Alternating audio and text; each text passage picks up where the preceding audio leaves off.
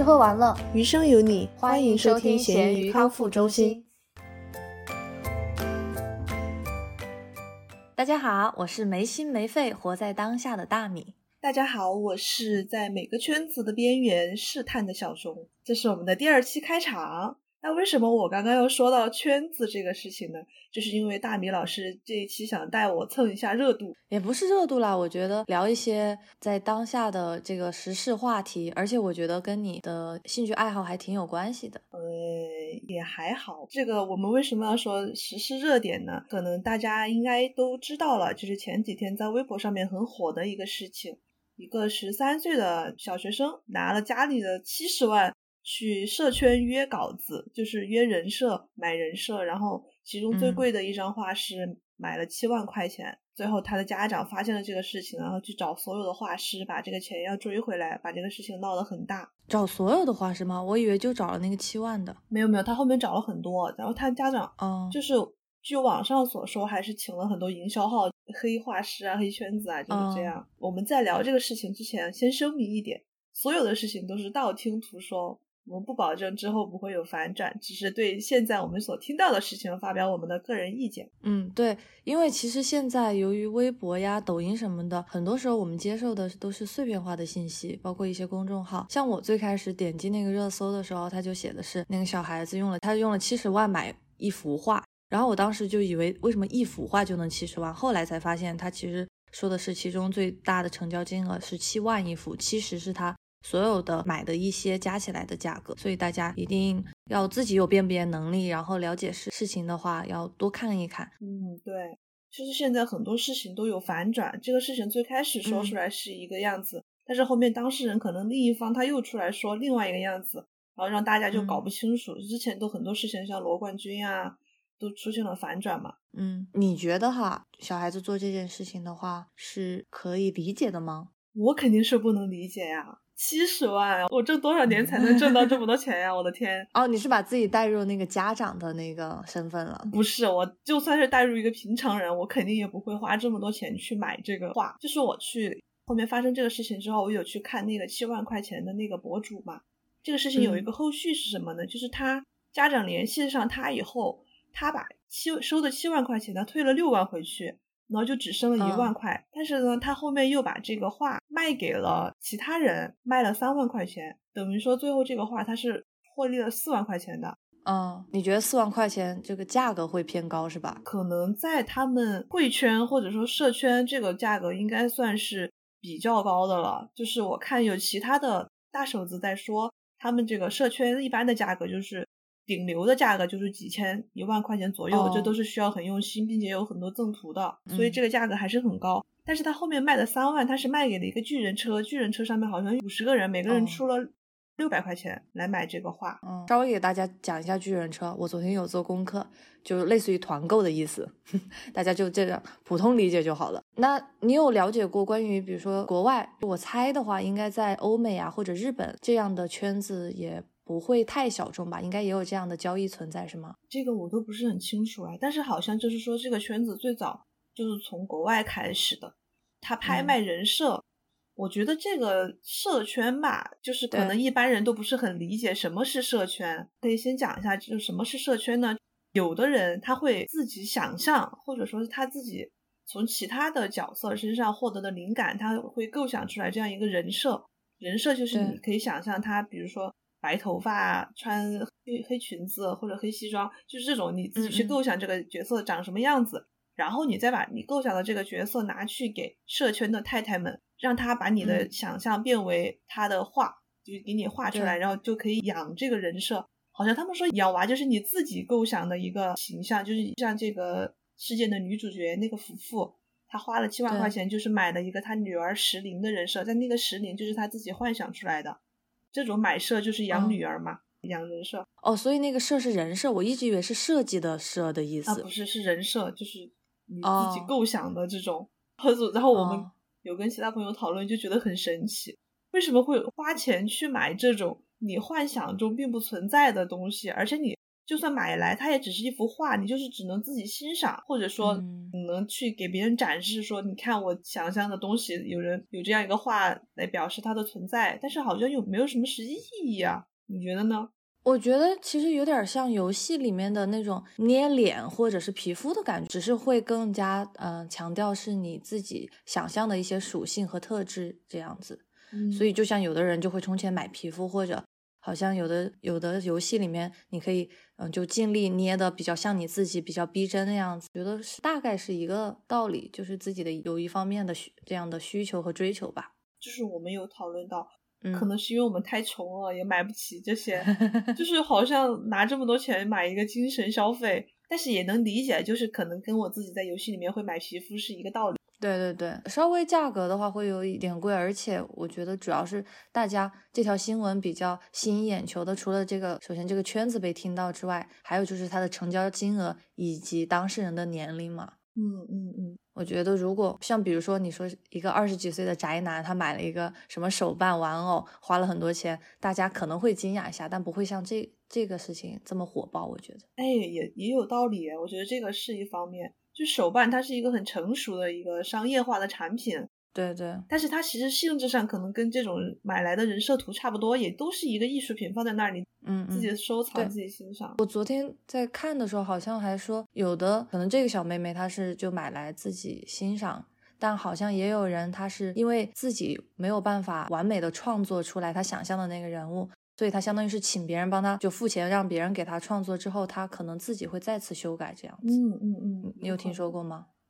他们好像就是买来人设图之后，就是要分，有的它价格贵的，它可以买断，就是可以买它的商业版权。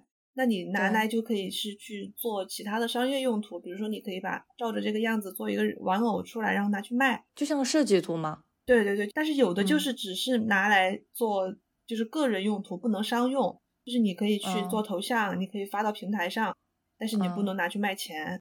对，我觉得大家还有一个觉得它贵的原因，是因为有的可能不太懂的，他会觉得你这个图已经画完了之后，因为电脑上面嘛就很很简单，你就直接复制粘贴。嗯，他会觉得你这个资源是可以重复利用的。但是很多人很多买家可能只是想把它当做一次性的一个珍藏。他会觉得那个成本太高了，作为一些旁观者来说。但是他这个其实也是画画的人他付出的劳动成果呀。他给你画了这个人设之后，他不会再去卖给别人了，除非是那种巨人车，就是大家可以共享一张图嘛，就是所有人团购的那种，他可以卖给很多人。但是一般来说，他是给一个人用。在画其他人设的时候，他是会重新画一张图。嗯，就是说这个中间他是付出了劳动的嘛。就这个价格，我理解的就是绘圈和社圈从。单张作品来讲的话，还是算七万块钱是算挺高的。但是有的商业大佬，就像乌合麒麟啊、o p 啊，他们就是画一张商业图的话，可能都不止这个数。正规的那种商业用途，但是可能这个作者他在其中做的，嗯，没有太到位的一点就是，他没有去核实这个未成年人的身份，就是对方只是在那个米画师上面说自己成年了，他也没有去核实说你把身份证或者说其他证明文件给他看一下。而且这种七万块钱的金额，大额的这种交易啊，一般来说他应该要去签一个合同，他没有做到这一点。还有就是他没有去报税，可能他做的就是缺失的就是这三方面。然后他现在就是说这三方面被平常人抓住了嘛，就说啊你一张图能赚那么多钱，你还不交税，可能大家就会觉得不太公平。像自己辛辛苦苦的，可能打一年工也就赚七万块钱吧。我觉得熊律师分析的很到位啊，把很多一些可能上的法律的漏洞都提出来了。觉得主要还是因为国内可能这个圈子还没有很成熟，没有很大众。所以它没有相关的平台，因为好像我听说欧美是有网站或者平台，你是可以在上面就是买卖双方谈妥价格，并且是有在，比如说是能够再次修改，还是说买断使用不能修改之类的，都是有规定的，这样比较完善一些。可能报税的方面也有互相的规定哦，网站会帮你申报之类的，那样的话就会避免一些。当然也可以核实买家的身份，就我觉得从网站第三方这样的一个。公共平台来核实的话，会比有时候你卖家你在那儿说，哎，把你身份证发给我，就有时候会觉得有点奇怪，你懂吧？嗯嗯嗯嗯。哎，我觉得你说的这个有道理，就是国内像社圈他们现在出了这样事情之后，其实可以有一方来做这个第三方的这种平台，嗯，让大家在上面实名制就交易嘛。然后做成淘宝的那种，你付钱，然后你也不用不放心，你付了我不给你画，或者我不满意要求，然后大家可以在上面协商，把这种交易规则都定好。对，我觉得说到底，它其实也是一种商品的交易嘛，只是这个商品可能它的市场没有那么大，但是很希望买到这样商品的人，他们还是大量存在，就是也愿意去付钱。只要把这个他们在相关的平台上的话，希望大家都能皆大欢喜吧。嗯，但是说到这个价格，嗯，因为我有，就是大家能看到这个节目的 logo 都是我画的嘛。但是这个话比较简陋，你在跟我提价格吗？现在 这个话比较简陋啊，不代表我的真实水平。但是我真实水平也不怎么样。就是我之前想去去年买的那个 iPad 嘛，然后后面买了 Apple Pencil，就是想自己练画的时候，我就去 App，就是那个哔哩哔哩上面找了一些大佬的。呃，绘画过程就是教你怎么画画的那种，然后其中有很多人都是这个圈子的，就是社圈和绘圈的嘛，嗯，然后他们有把自己做单子，像别人来找我买这个画，然后我就把这个画的过程录出来发到平台上，但是他会打码，他会说这个不能公用，只是说我给大家展示一下我的绘画过程，就让大家学习的那种，就只放细节是吗？也不是，他是会把会把绘画过程放出来，但是他放的途中。他整个视频上都是打了码的，就是会有一些水印呀，或者是斜杠杠啊、条条那种格子，就是你不能直接清楚。对，就是不让你看清楚，不能直接使用的那种。但是你可以看到它的绘画过程的那种。然后这种画下面，他有的时候会写标明他这个单子是多少钱。嗯，然后当时我就是看到，可能一般两三千都算是很贵很贵，然后他会很用心的去画的那种。就是我觉得这个大佬很厉害，然后我看他这个画。两三千啊，我就当时就觉得哇，这么贵！看他画的，觉得其实也挺值的，千金难买我开心嘛，反正买家愿意出这个价格就好了。对对，嗯，但是也有的大佬就是他画的很好，但是因为他可能年龄不是很大，而且他名气比较小，没什么人知道，他可能就收的很便宜。就是我有看到一个画的很好的虎子，就是《咒术回战》那个主角，他的别人去找他买的那个人设图。他是自己构想了一个穿西装、虎耳的那种人设图，但是他那个图他只收了八十块钱。那他们一般画多久啊？需要？嗯，他那个图好像就是比较简单的，就用了两三个小时吧。但是我觉得他的技术是比这个价格应该更高一些。我觉得他画的挺好的。然后他是下面评论有解释说，他只是一个高中生，所以他收的很便宜。但下面就是有人回复他说，你这样就是扰乱市场秩序，因为你的技术 不止这个价格，你现在这样。就会造成不正当竞争，哦哦，然后就会有其他人觉得这画的这么好，都才只收八十，你让我这种画的比你差的，可能就只只能收五十块钱了。这样，对对对，我用我大学时期学的不多的经济。知识我就觉得，就是因为没有一个正规的市场，你那个你的供需，嗯，感觉不透明化，你的信息没有整合起来的话，最终没有办法形成一个完整的社会那个市场规律，在大家就没有办法好的定价。那我想知道，在社圈或者这种绘画界的话，一般来说是以你的收入。就是你要的价格会和你的绘画技术是成正比的吗？那肯定呀，它不光是跟你的绘画技术，它可能还会看你的名气、你的粉丝，你完成这样的画作需要多少时间。比如说他画，还有你对这个画的要求，要求是粗糙一点还是精细一点，都是跟价格相关的。我就觉得这个圈子现在价格就是。硬卷就摁卷，你知道吗？就内卷的那种程度。摁卷，摁是重庆话，大家就是硬的意思。你不用解释吧？价格高的、名气大的、技术好的画手，他们的价格可能原来就是五百块钱，但是因为他的名气大了，来找他的人特别多，他就会挑一些价高的去画。然后这样就会因为有更多的人想得到他的画来提高自己的价格，就会把这个价格越来越高，越来越高。就像那个收七万块钱的那个画手，他可能本来一张画几千块钱、七八千、一万块钱就算高的，然后突然来了一个七万的，他当然就愿意把所有的事情都推到后面去接这个七万块钱的单子。这是买家之间的金主之间的内卷，还有一种就是画手之间的内卷。就像我刚刚说的那个高中生，他虽然画技很好，但是他只收八十。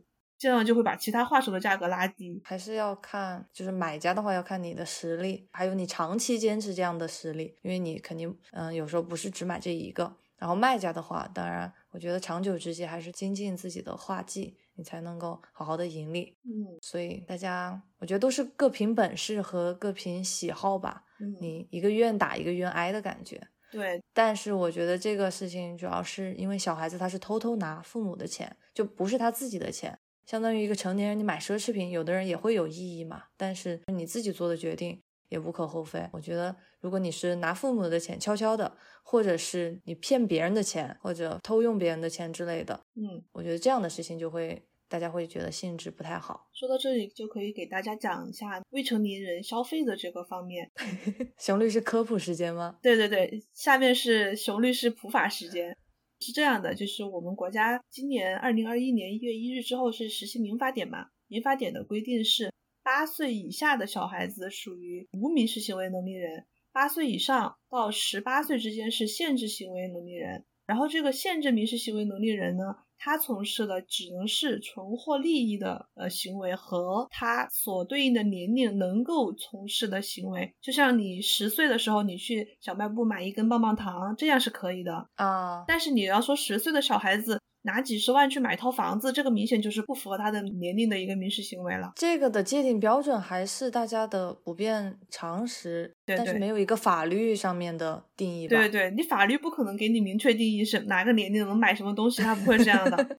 嗯，只能说是一个常识的判断，就是。毕竟你大家都是生活在社会里面的，你自己也能感觉到这个东西你能不能卖给小孩子，你都是有一个把握的。就像七万块钱的东西，你肯定是不能跟小孩子交易。嗯，我就怕有的人会诡辩，你知道吧？他可能说，哎，我们家孩子就是这样的。嗯，不会，你这个如果是真要倒打官司的时候，肯定还是按照社会常识来，不能说按照你个人你自己家小孩子特别能干，你自己小孩子神童，你就让他 去给你买房子，不不能这样。嗯，还有就是你八岁以下的小孩子是无民事行为能力人嘛？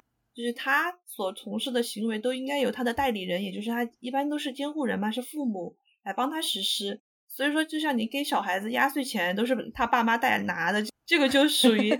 对，这个就属于很正当的行为，感觉父母现在有理由了，对对对，按法律规定，但你跟八岁小孩又讲不了。对对对，妈，你怎么拿了我的压岁钱啊？这法律规定让我帮你拿的，就是这样。啊，嗯，好的，如果有父母听到，可以给你的孩子试图普一下法。嗯，还有就是十六岁以上的人，就是我们本来是十八岁成年嘛。十六岁以上，但是他可以自己去有劳动能力，他自己能打工赚钱养活自己，这样也可以视为是一个完全民事行为能力人，所以你就可以有支配大额金额的权利了。嗯，对，看情况也看。但是像这个社圈的这个事情，你十三岁的小孩子拿七十万去买东西，这个肯定就是不合理的。这个按理来说是。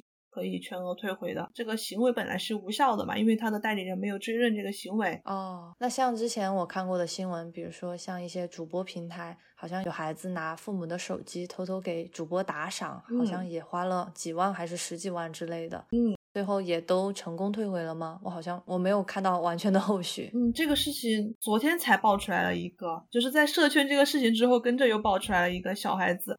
好像是也很小，多几岁我不记得了，好像不是十岁还是八岁，一个小女孩。然后她爸妈在外地打工，她拿奶奶的手机在那个抖音上面打赏了三万块钱，然后在快手上面打赏了五万块钱。当时抖音就是，哎呀，我我们说这个平台名字不会被屏蔽吧？抖音是已经全部退回了，但是快手那边是跟他交涉了很多次，他才愿意退这个钱。而且这个里面这个快手主播有一点做的不好，是他明知道这个孩子是个小学生哦，他知道，他怎么知道的？他怎么知道的？我不记得，就是当时他们放出来的那个截图里面是说，这个主播当时有说一句话，就说那个谁谁谁来了没有？那个小学生就是说他钱很多，这么快就从一级到三十三级了，还是多少级？就是说因为他要打赏很多钱，他才能很快的加那个等级。他就知道他是小学生，他还一直引诱他去打赏，这种行为就是属于明显的正当行为了嘛？这个钱肯定是要退的。那快手那边就是有点没有太好协商的原因，是因为他们平台要分成吗？还是因为他们想保护他们的主播呢？这个我就不知道了。因为还有就是我有自己一个很喜欢的 B 站主播，他以前也是收了一个未成年人的打赏，然后后面就是全部退回去了。哦，我还以为你要说你打赏了。啊，没有没有，他现在就是特别谨慎。他每次看到那种大 额的金主爸爸来的时候，他就会说：“金主爸爸，你成年了吗？” 那还是有可能会被骗呀。B 站现在有审核吗？就是有实名制嘛，就是会实名制，但是你说不准呀。你要是拿爹妈的身份证和手机号去登录的未成年人，肯定是有的呀。哎，那感觉主播好容易空欢喜一场，是的，这个没办法验证。对，还好我没有人打赏，没有这种烦恼，就是幸福呀。算了算了。大米每周一餐，对，反正就如果你是家长，或者你是属于刚刚熊律师说的不具备完全的使用大额金额的话，一定要小心哦，不要让你的主播、你支持的主播，他们之后也会退回那个钱，又觉得受到了伤害，是吧？对，你可以等你长大之后挣钱了再去支持他们。对，好正能量。好的，我们从这个事情里面脱离出来，就不要叫我熊律师了。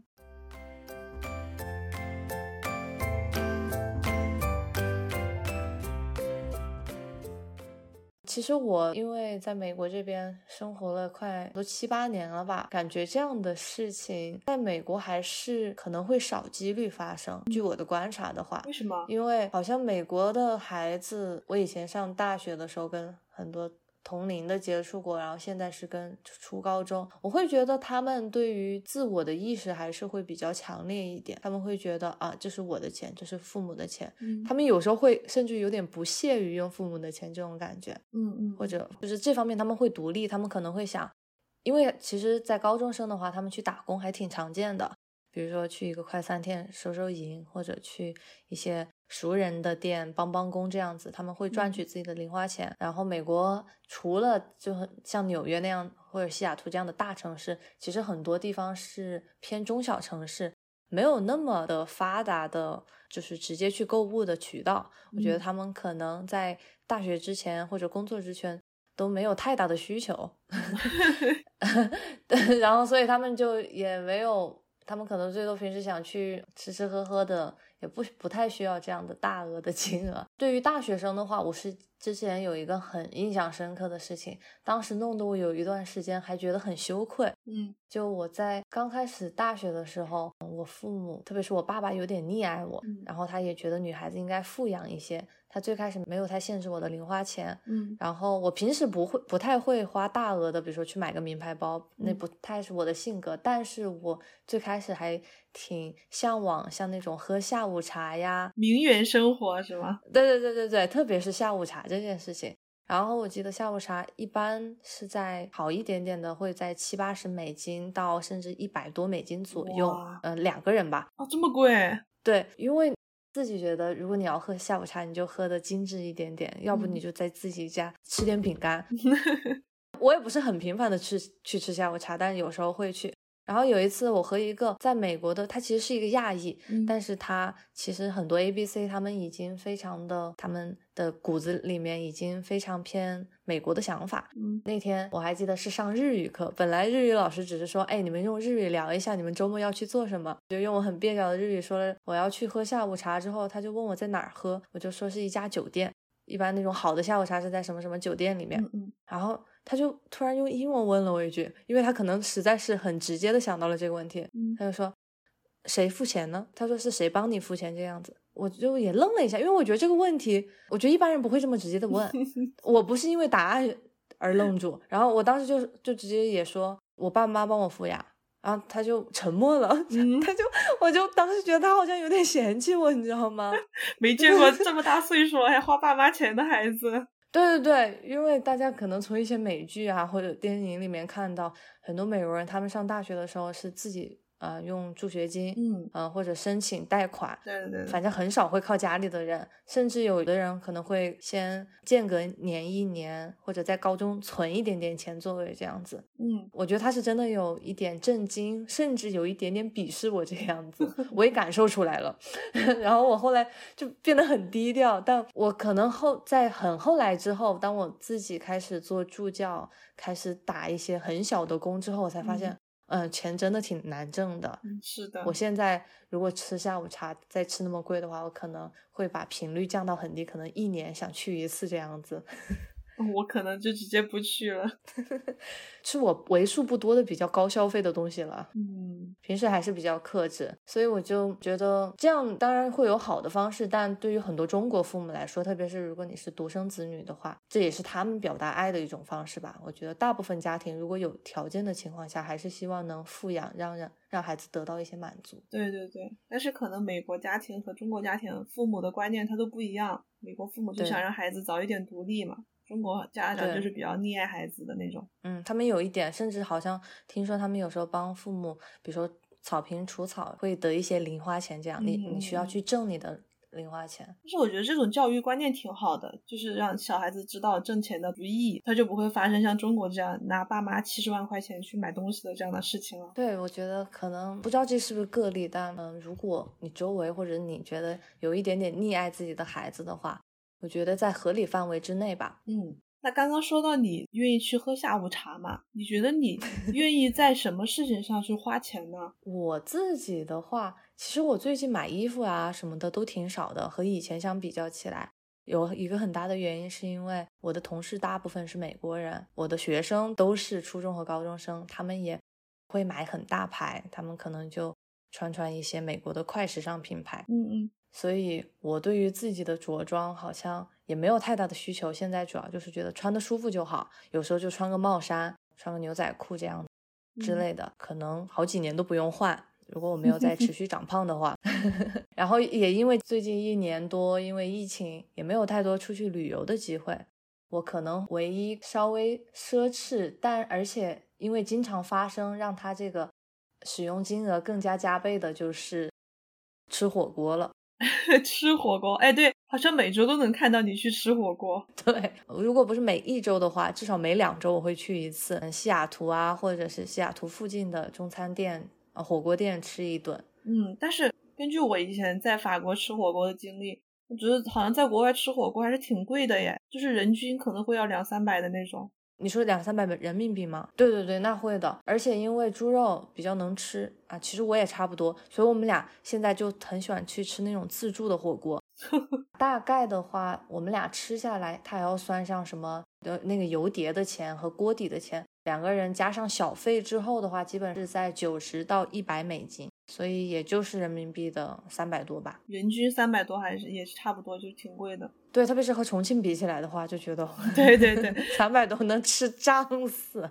在重庆，其实最近的火锅也贵起来了，就是人均可能会到一百多这样。但是以前的重庆就是那种街边的老火锅，巷巷子火锅的那种的话，还是挺便宜的，对，就几十块钱，锅底不要钱，可以吃到很饱。但这个钱，反正因为其实吃饭的话，你就吃那一次之后就没了，不像衣服，你可以长期的穿。嗯，这是我一件非常值得会长期做下去的一个投入，一个消费。你们吃火锅都是猪肉给钱吗？对啊，我们俩在一起快四五年了吧，所以我也不是纯贪图他的钱财，我们都是以结婚 为目的，好好在发展的。他工资比我高，基本上要高个两三倍这样子，高个两三倍。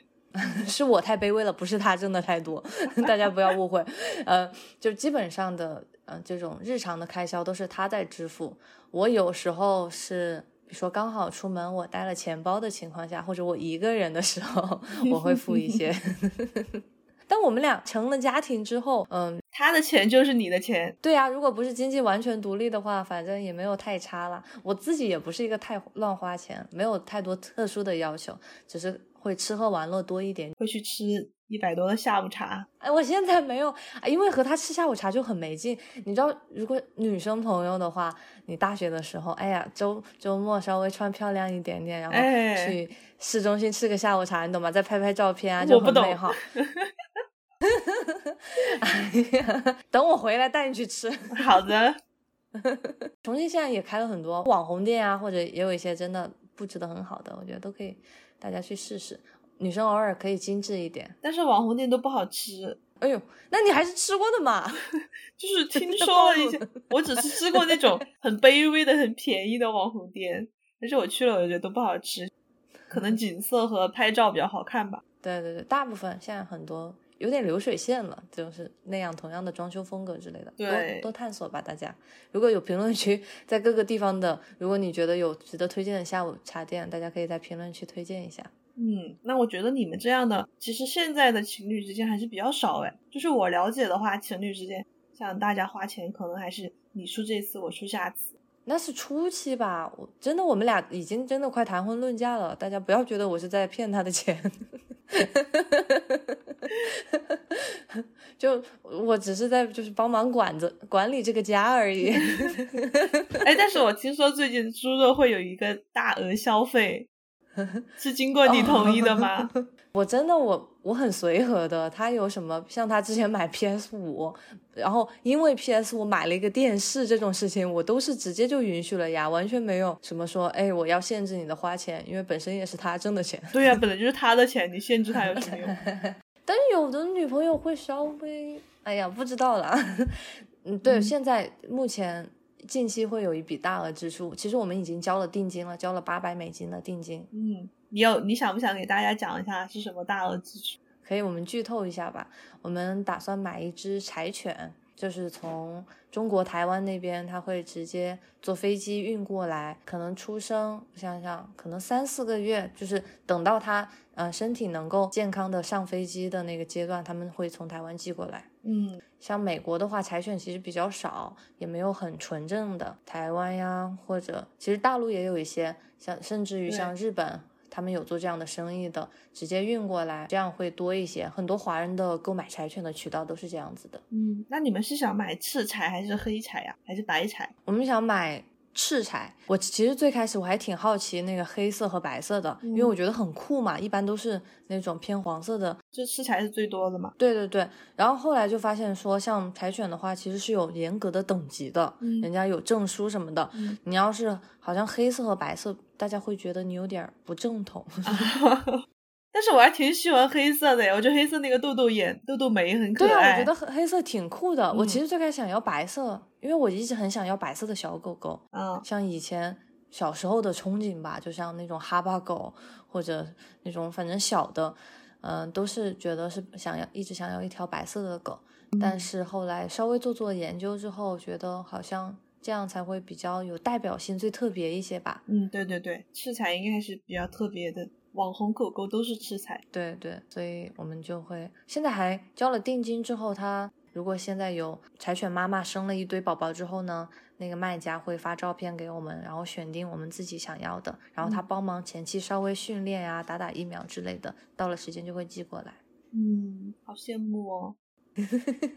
所以我觉得，虽然柴犬这个消费就最后算下来，好像据说需要两千。八百美金，嗯，人民币就快两万吧，嗯，是会有一点点贵，但是我觉得这也是一次性的一个大投入嘛，你又不是经常在买狗，对，而且就算你经常在买，你也是花了不同的钱买了不同的狗嘛，所以我觉得是也是我能接受并且支持的一件事吧。我们俩主要想买了柴犬之后，可以每天因为要带它出去遛，要。要和它玩，这样会消耗我们的精力，让我们也多散散步啊，促进感情。嗯，我觉得买宠物是一项很值得的消费，因为它可以陪伴你很久很久。而且你买宠物不是说刚开始花的那笔钱就算了，你后面会照顾它的衣食住行啊，还有其他的像医院啊那些支出。其实支出可能会很大，但是你买的是一个家人，一个陪伴嘛。对，我觉得宠物不是完全一次性的这样的享受，而是是有很长时间的。那像你除了宠物之外，你还有什么其他方面你也会比较愿意花钱吗？我现在的花钱，其实我跟你一样，我对衣服啊，就是像名牌衣服、名牌包这些，我都没有什么需求。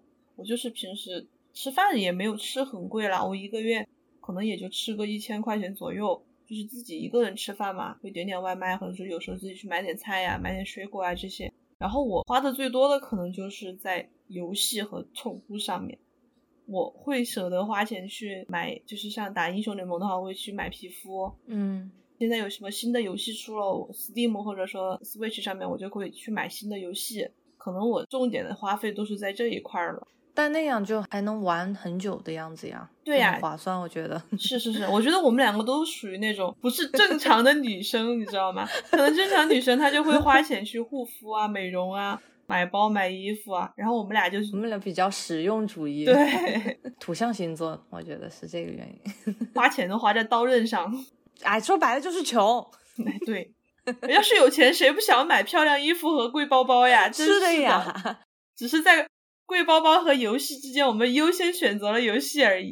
我觉得这是一个恶性循环，到时候就贵包包和衣服也拯救不了我们俩的颜值外貌。但我其实以前会稍微有一个误区啊，或者一个刻板印象，是因为你当律师的话，有时候需要见客户嘛，会不会需要穿的稍微正式，甚至于比较看上去比较名贵一点呢？嗯，对对对，这个是我从事这个职业之后对我个人的要求，他会这样，所以我会自己去买几套正装，就是在正规的场合需要去穿，而且当了律师之后，你护肤品、化妆品这些你肯定是要买的，就需要长期也增加了一项支出嘛。嗯，这个方面是有，还有保养品吧？你们经常加班。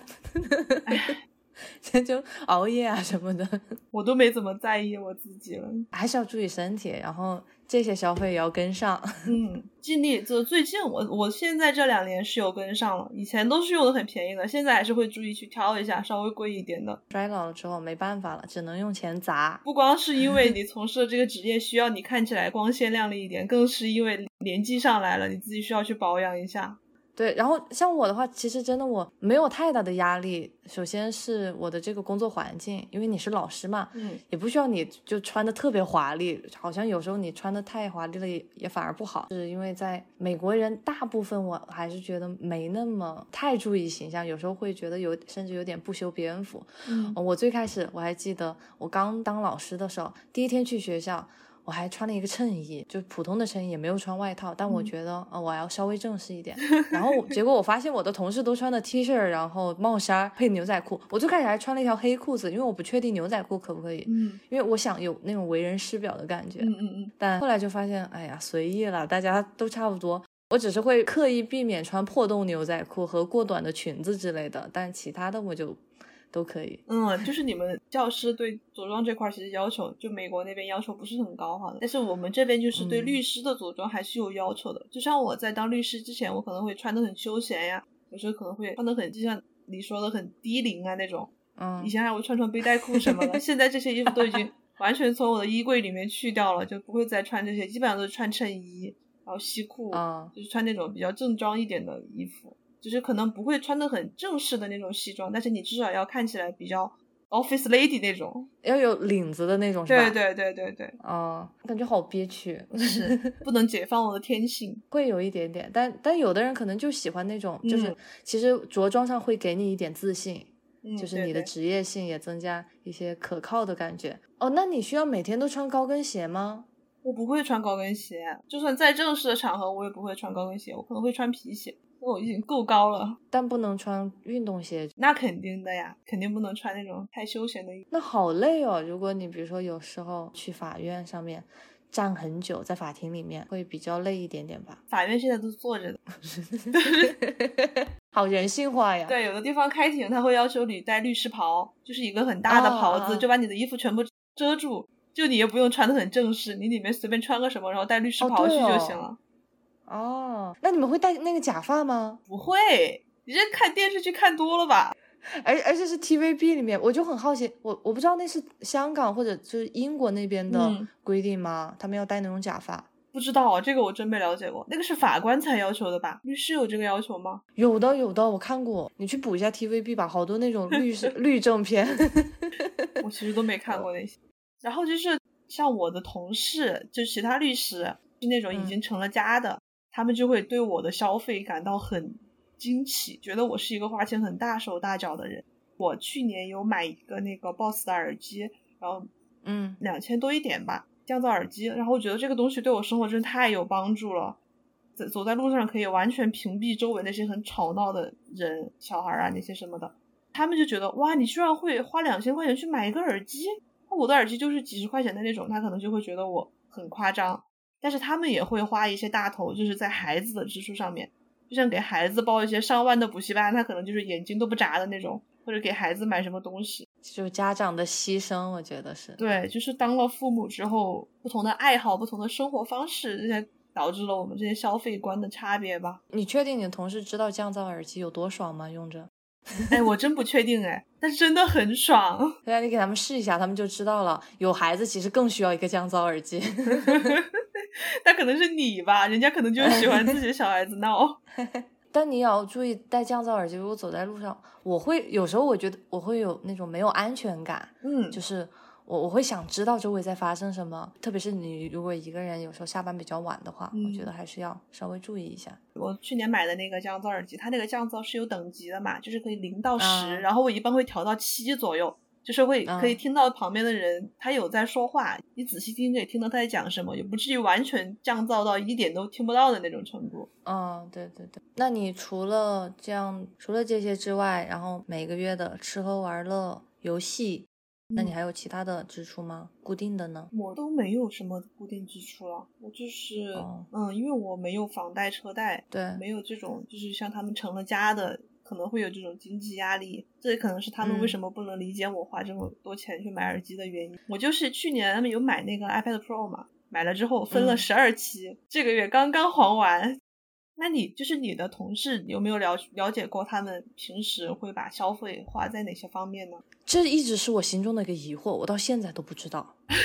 我挣的少，有一部分原因是因为我还不是完全全职，因为我们学校的中文项目比较少，没有那么多学生，没有那么多课给我上。嗯，但是很多的我身边的同事他们是全职嘛，他们的收入的话，我觉得作为教师，在美国来说，至少是。偏中产阶级的就不会说你温饱有问题，嗯，但我却感觉，我听我同事之前在疫情刚开始的时候，他们会担心，比如说他们被辞退，或者是说因为身体原因他们不能继续教书的话，他们就说那我们家可能会有一点点经济上的紧张。然后我就会想，这还好吧？如果你稍微有一点积蓄啊，或者是因为美国人很多有自己的房子，我觉得他也不会太大的压力。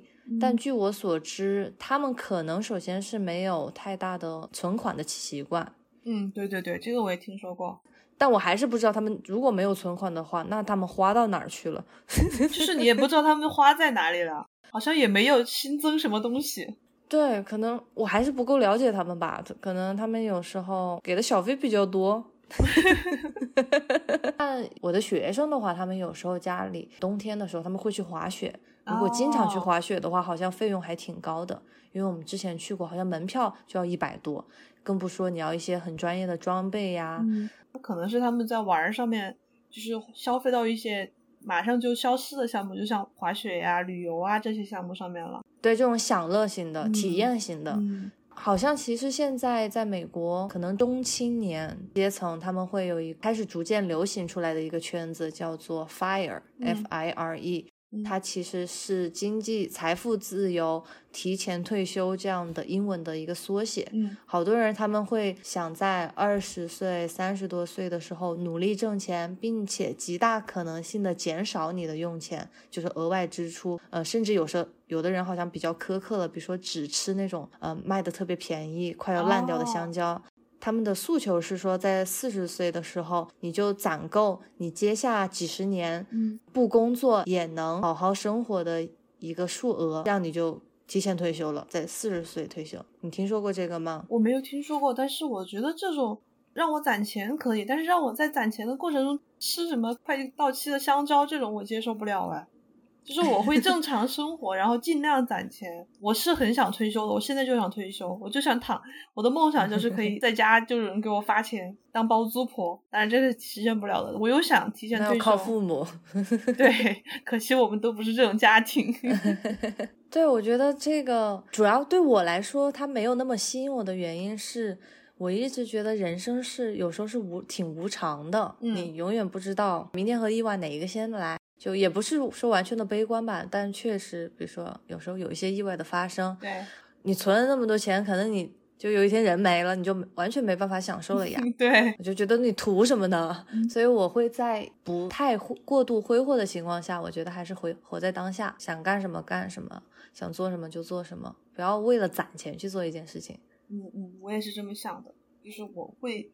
想自己想做的事情，我会去尽量去做，但是我还是会稍微存一点钱，嗯，就是防止以后有什么大额的支出，比如说快结婚了，想去买房子这样。所以你还是每个月有存钱的？对对对，我有存钱的，我有去定投基金，我就把定投基金 当做我的哎，基金不是跌了吗？好像。对呀，不要说基金了，脸都快绿了。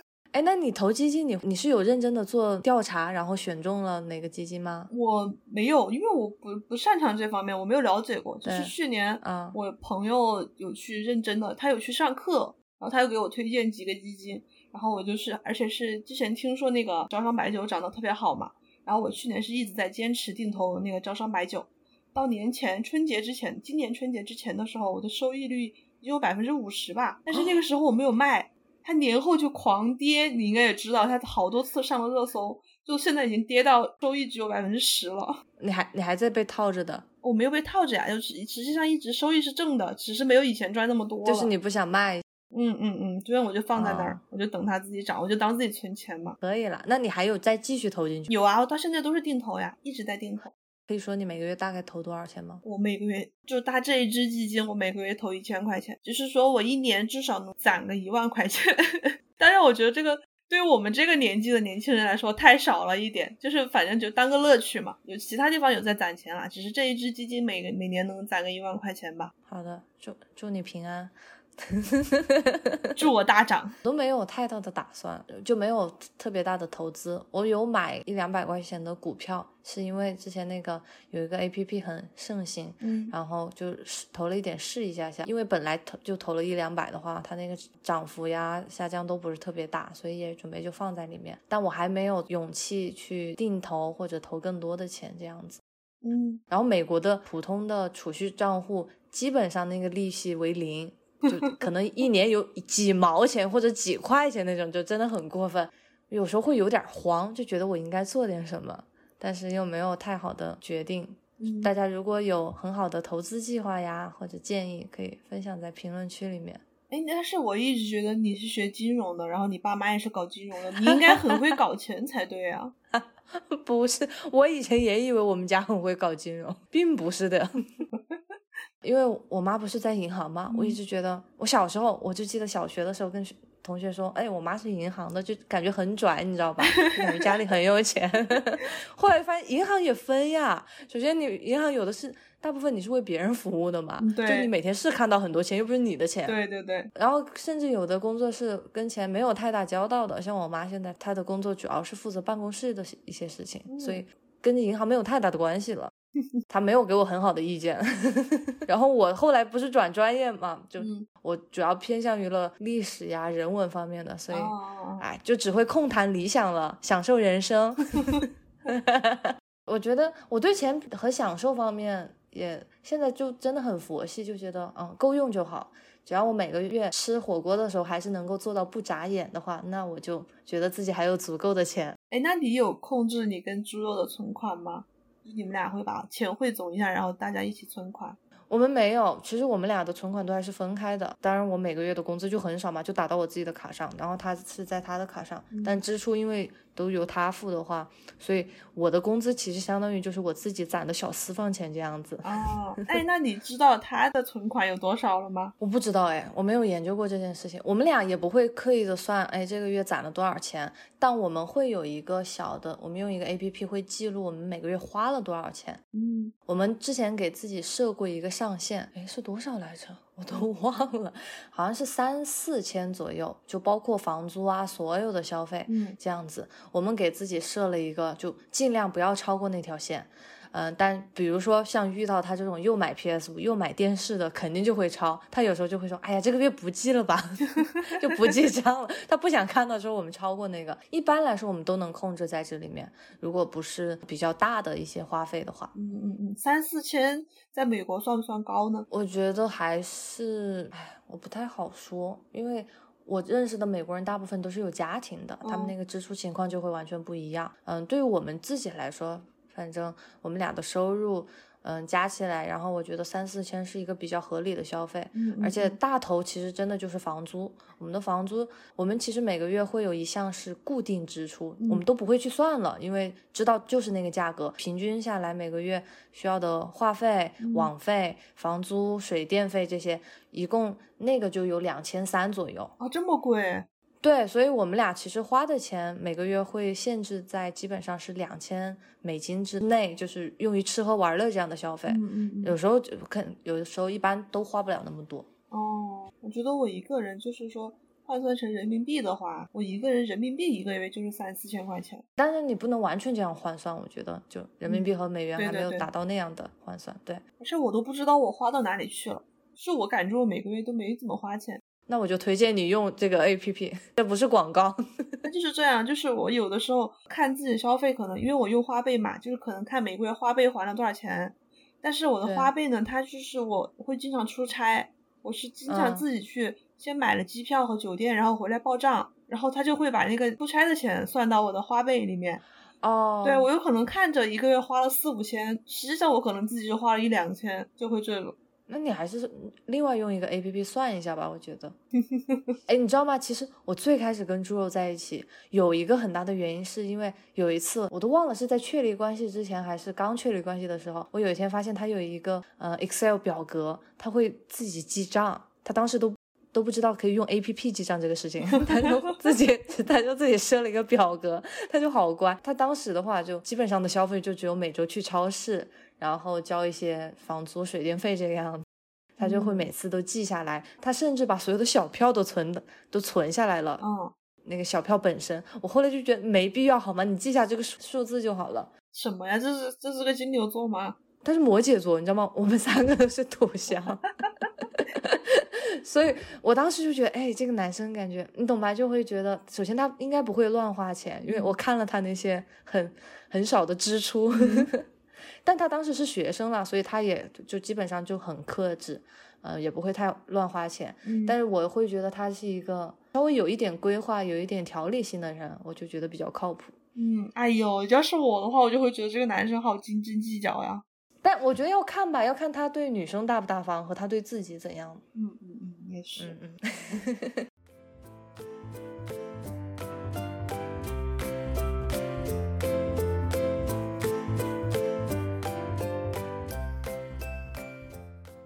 好，那接下来就到我们的每周必备环节。我们先来说一说这周的食材是什么吧。这周我们抽签决定是要吃西瓜。其实对于西瓜这个夏天的水果，稍微有一点点早，但基本上现在还是能买到。你吃了吗？啊，我觉得我们现在陷入了一个怪圈，就是现在提名全是水果。我们不是食材挑战吗？我们应该说点什么土豆啊、羊肉啊、牛肉啊这样的才算食材吧。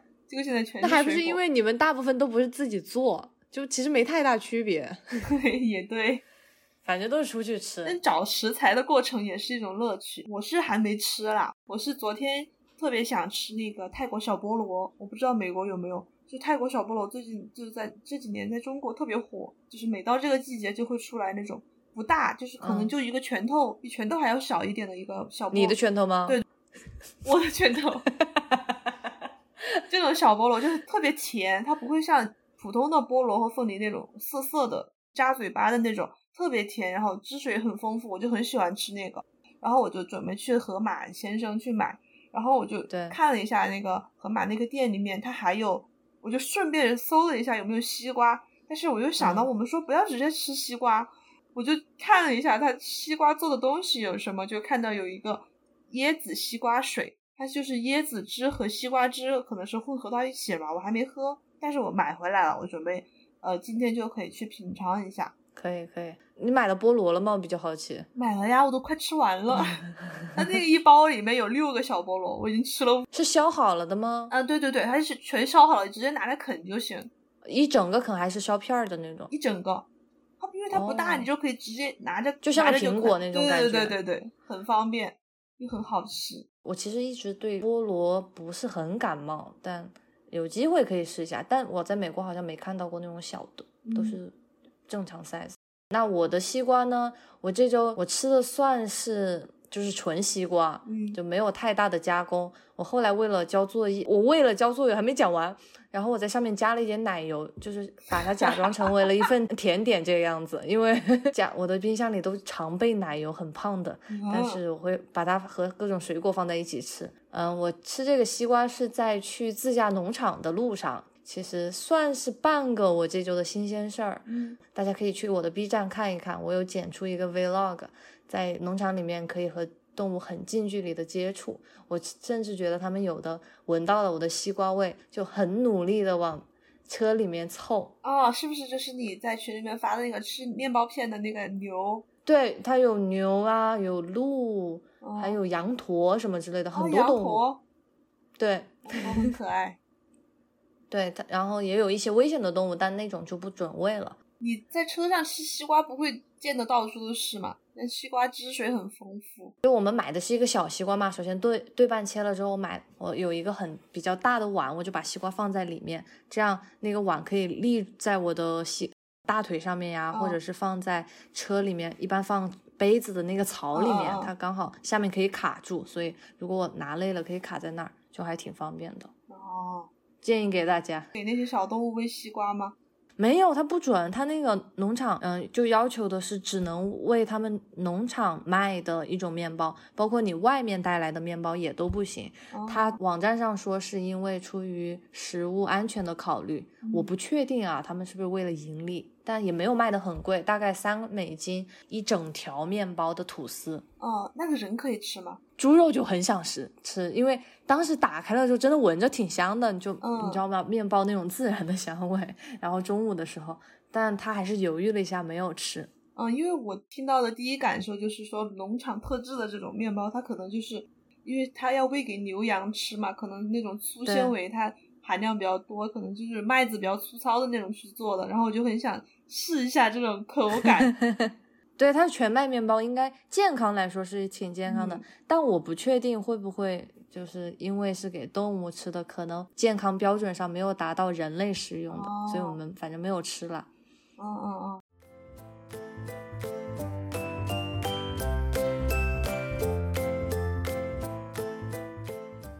那你这周做了什么新鲜的？我这周做了一个新鲜的，是去做了眼睛的年检，就是测一下。你的眼睛的健康状况，然后度数有没有上升？呃，我做这个其实主要是为了薅羊毛。我们我们的保险，美国我感觉哈，给公立的老师的保险其实有点偏公务员性质嘛，所以保险一般来说是比较完善的。我们就有单独的，比如说眼睛的保险、牙医的保险和身体的保险。这个眼睛呢，就是它。每年你会有我我选的这个套餐是一百七十五美金的，你可以拿来去花在隐形眼镜上面。嗯，就是说你买一百七十五的，它就帮你呃覆盖了，它就帮你付了。如果你有超出的部分，你就再自己掏钱就好了。然后还会有免费的一次眼睛的检查，就像体检一样，一年一次，他就会看一看，可能啊，比如说你年纪大了之后会有一些什么青光眼啊或者白内障之之类的，但嗯，反正年轻人一般很少出现这样的情况，但也可以防患于未然。哦，那这等于说就是一个每年的体检那种，只不过是专门针对眼睛的。对，它其实就是在一个。眼镜店做的，眼镜店做的，它有点像国内的眼镜店的那种设置。你一进去，大部分的话是展示了一些镜框，呃，一些眼镜，它可以供销售的。但是它后面就是在店的偏后面的部分有有一些小屋子，是给医生的办公室。然后你去做眼睛的检查的话，你就会进那个小屋子，他就会首先让你看那个视力嘛，对对对，然后给你配一下眼镜，看你确保你是最舒服的状态。而且做这个很必要的是，因为在美国买眼镜很复杂哦，感觉在中国有时候哈，他如果相信你的话，你就跟他说，哎，我想买三百度的那个隐形眼镜，他有的店家可能直接就拿给你你了嘛。对，或者网上的话，基本上也不会审核你的，呃，那个药方。对对对，像在，嗯，像在美国的话，就必须需要那个 prescription，就是医生的对医生的一个证明，对一个处方。嗯，然后而且你不能，比如说你今年做了这个检查之后，你过两年还拿同一个处方去，它需要你是必须是必须是最新的。嗯，也是对你负责嘛。我有时我一般来说我是会从国内带隐形眼镜过来。因为我觉得我用惯了国内的有一个牌子，然后也觉得买很麻烦。但像这种疫情啊，有时候太长时间没回国就用光了，我就觉得得需要去在美国检查一下，好拿到处方再购买。而且就我现在的保险是包括那一百七十五嘛，基本上一百七十五块钱能我能买半年的量，就是我是用日抛。所以我就觉得那个羊毛当然要薅到了。哎，那你现在眼睛多少度了？我现在眼睛五百五百二十五。哇塞，两边都是五百二十五。好，好像有一个是五百。五百还是什么的，反正差的不是很大啊，还是有点高哎。但我以前就很高，我在读书的时候就已经四百多，快五百度了。后来工作之后也没长特别多。我以前就爱学习嘛，你知道的。有脸。哎，我会有时候觉得我度数是有点高，但也没办法嘛，这种又不可逆。身边最高都有八百度的。我觉得八百度好像会有一点点影响正常生活了。就对，没有眼镜就是影响正常生活了。你们工作会有包含的体检这种保险吗？因为我们是律师嘛，是我们要给那个律师协会交一个会员费，这个会费你每年都要交，但是它是每两两年给你安排一次体检。我是正好去年我做了那个体检，但是他那个体检项目特别特别基础，最基本的什么心脏彩超呀、查血就是血常规呀这种，就只有这种基础上，你要做其他的你要自己加钱，基本上就没啥用。我们最关键的项目都是自己加钱做的。那不会有像什么眼睛和牙科的这样的检查？嗯，眼睛还是有的，但是它都是很基础，就是让你看一下那个视力表，还有就是会拿光照一下你的眼底。美国不知道有没有，就是医生会拿那个。手电筒照你的眼底，嗯，就是会有这种基础的。我也不懂那个是测什么，就是看眼底嘛，就是看你有没有白内障啊、青光眼，就是这种。哦哦，看你是不是深不见底。我也不是很懂，但是不会说那个保险可以包含配一副眼镜这样子不会不会，我们也不是保险，它就是一个会员福利，对律协给你安排的，就是因为我们所本来正常来说，所有的公司是会自给自己的职工安排那个每年的体检嘛。然后我们所是没有，就是每，就是我们律师基本上都是跟着律协，然后律协给你安排体检就去体检。那有有一点点不一样，因为像我们的保险会首先是分开的嘛，会眼睛和牙齿是专门的，然后有一些因为你那个套餐项目里，它会包含一次每就是也是每年这样送的一次专门的检查。像我以前做过牙齿的检查，它除了看你有没有长蛀牙之类的之外，他还会送一次免费的洗牙，每次。每一年就这些隐藏福利，非得让我每 每年都按时去做，你知道吗？那这样很好啊，就是抓住了你们这种薅羊毛的心理。对，但还是建议各位听众，有条件的话，如果你的工福利也包括的话，记得还是去做一下。对，那你这个星期做了什么新鲜事儿吗？我被动感受了一个新鲜事儿，是这样的，就是 这周周二的时候有一个案子在那个重庆仲裁委开庭。然后仲裁委他是这样的，就是法院的旁听，你是只要想去旁听，你都可以，只要他是公开的庭审，你都可以进去旁听的。但是仲裁不一样，他仲裁一般是不会公开的，就是你要旁想旁听，你必须要征得两边的那个当事人同意。然后我当时这个案子之前其实已经开过庭了，我之前是代理人，这一次呢，我们是想把那个我们代理的那个公司职工让他去做代理人，因为他对那个案子情况比较熟悉，让他去当代理人，然后就把我换下来了。我们那个当时开庭的时候，仲裁秘书就问那个对方当事人，他说被申请人的那个代理人律师换成了他他们公司职工，然后之前的律师就在后面旁听，你们有没有意见？其实这个时候正常来说，你旁听是不会对这个庭审造成任何干扰的，因为你旁听你就只能在那儿听，你不能发表意见，你也不能做其他事情，嗯就是不会对他产生影响。但是那个律师就说我有意见，然后就把我赶出去了。没有没有问他是什么意见吗？他不用问他有什么意见，只要他有意见，你就不能在那儿听，他就只用说他有意见。他是很拽的那种说吗？然后就是秘书说你们有没有意见？那律师那个律师就有意见，然后那个仲裁秘书就说哦那那我那老师不好意思，那就请你在外面去等一下。我一等就等了六个半小时，我真是在外面等的快哭了。就是虽然你说当时没有影响，但其实对你的后续的。跟进是会有影响的吧？就你当然越了解情况越好。对我当时是害怕那个仲裁委他不让我们看那个庭审笔录，那我就完全不了解这个庭审是什么情况了。但是后面还好，他让我去拍了一下那个庭审笔录，至少我能理了解这个案件进展到什么样子了。哦，他说你去拍是合法的吧？是可以的，可以的，这个是可以的。一般的法院都会让你，法院和仲裁委他一般会让你去拍，但是有的法院他不愿意，这个就看每个法院的情况它不一样。你看每个书记员他情况不一样，好吧？所以其实这是对方律师的一个策略吧？这个我觉得他纯粹就是啊，做人不太大方，有点 小心眼。这种事情就是一般的律师他都不会去做这种事情的，因为有点得罪人嘛。人家在这儿听也不碍着你事儿，不好说。我觉得他如果为了自己的利益嘛，对他也没有好处呀。因为我们是还有一个律师在里面的，就是不光只有我一个律师，是我和另外一个律师。然然后另外一个律师他还在那个庭审，就是主办，但总总你总有这个总有一点点信息的信息的流失吧，就因为你不能在现场的。但人家也会讲给我听啊，有什么关键信息，所以就不知道他做这件事情的目的是什么。就是我这辈子第一次被迫被迫赶出了庭审。哎，那你们，因为我看有的电视剧啊，因为他们电视剧的限制吧，就感觉打来打去就是那几个律师。你们会不会其实圈子也很小，就基本上就是那几个事务所的？也没有，因为现在重庆的律师发展的还是挺多了，应该有一万多还是两万人了吧，就是有几万人了。嗯，很少遇到那种就这几个人打来打去的。但是你就是说你的业务做得多了之后，你跟仲裁委和法院的人会比较熟，就可能会经常到。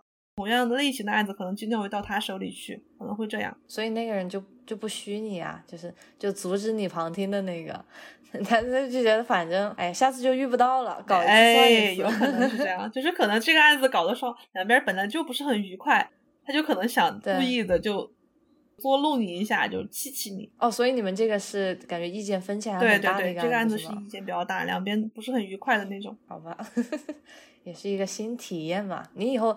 稍微有一点点准备吧。如果下次你可能需要在外面再等六个多小时的话，你提前知道要带本书啊什么之类的，消磨时光。这次庭审还有一个不一样的就是，这次对方申请了一个证人，然后我们申请了一个专家辅助人。当时在外面没事做，我就只能跟他们聊天，你知道吗？就是你就是理一个律师，你在那儿好像自己做自己的事情，不理他们有点不礼貌嘛。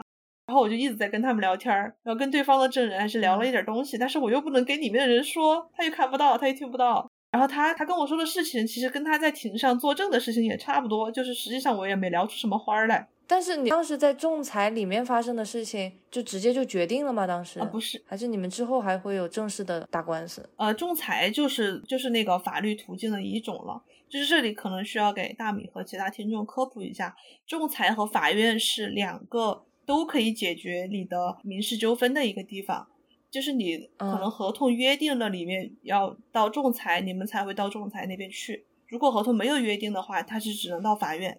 嗯，就说你如果在仲裁经过了仲裁，你这个案子就不需要再经过法院了。好，那我们今天主要就聊了一下关于从社圈这个话题入手，我们又聊了一些彼此的消费观，聊了一些在我们工作的环境、我们生活的圈子以及个人的喜好上面会在什么东西上面愿意舍得花钱。也欢迎你在评论区分享你的故事。每个人的爱好和消费习惯和生活圈子都不一样嘛，就是我们今天说的可能也不一定全对，大家可能也会是一些。不同的意见，反正这种消费的这话，大家就量力而行，不要超前消费，不要让自己陷入一个泥泥潭就行了。那我们今天的播客就到这里了，感谢您的收听，我们下期再见，拜拜，拜拜。大家如果对我们的节目有什么建议，欢迎在评论区告诉我们，也可以来微博和 B 站关注大米椰，是椰子的椰哦。